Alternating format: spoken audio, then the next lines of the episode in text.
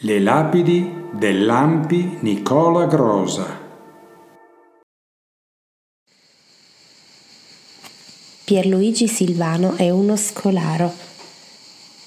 Nasce a Novara il 21 gennaio 1936 e abita con la famiglia in via Giotto 13.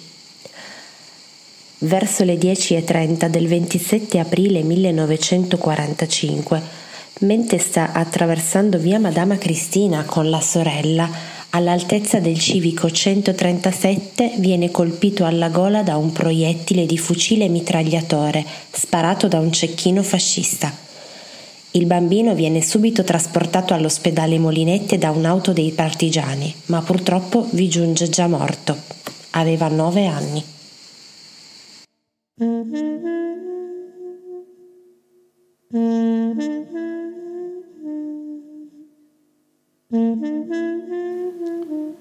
Grazie per l'ascolto.